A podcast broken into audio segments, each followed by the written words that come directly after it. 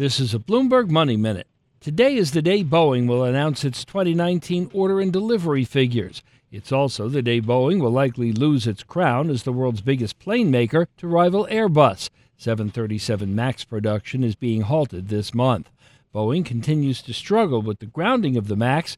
Airbus last week said it delivered a record 863 planes last year, topping its internal target by three. The U.S. and China are preparing for tomorrow's signing of their Phase 1 trade deal.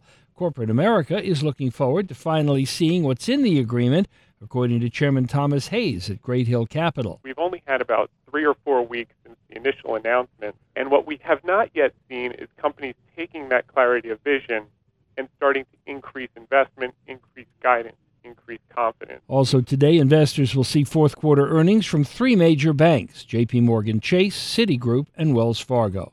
Larry Kofsky, Bloomberg Radio.